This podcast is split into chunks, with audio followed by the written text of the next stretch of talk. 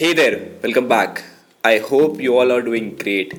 So, in this episode of Fit Chat by Lalit, I'll explain you the top 3 mistakes which all of us generally do when trying to lose those excess of baggy pounds. This is Lalit, you are listening to Fit Chat. Let's get started.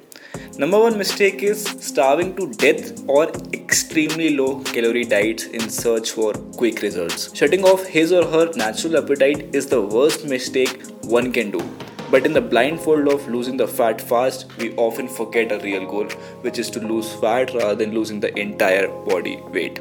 I'll quickly summarize this point for you. So, a body weight comprises of many components such as muscle mass, fat mass, bone mass, body fluid, etc.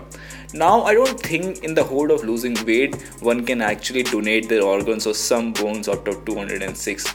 Or you? Since starting with extreme starvation mode will definitely make you lose your muscle mass, which as you know is not at all healthy. As you know, quantity of food was never the problem, quality was. So, change the food, not the quality. Second is short term approach. We all idolize or look up to some or other in a life, which is great, but sometimes unknowingly it can counter you as well looking up to movie stars and trying to follow their period specific body transformations and then trying it without any supervision can bring you some serious trouble. Though your intention was right you cared about your body and you tried changing it. But at the end of the day we all are humans and we have certain limits one cannot have an expertise in every walk of life and trying to interpret their period specific transformation is surely not meant for people like us who are looking for longevity.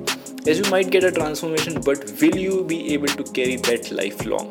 So try choosing longevity over quick transformation. Third is trials and error. Trying is great. It clearly shows one's consciousness for his or her health but seeking the help of professionals is what you should always look for. I know you have a right to experiment on your body, but what if this leads to some serious complications? Will you be able to undo your mistakes? We all are surrounded with hundreds of unqualified doctors, nutritionists, fitness experts, etc., who themselves are suffering from some or other metabolic disorders. So, how can you expect the rightful advice from them?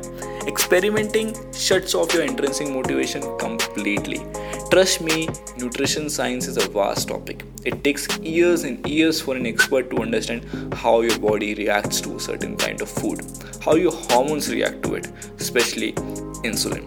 So, please get a professional and let him or her guide you on this.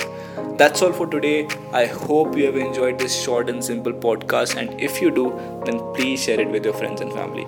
It might help them as well. Thank you so much to all of you. I'll be back on next Sunday with yet another podcast. Until then, bye bye. Take care.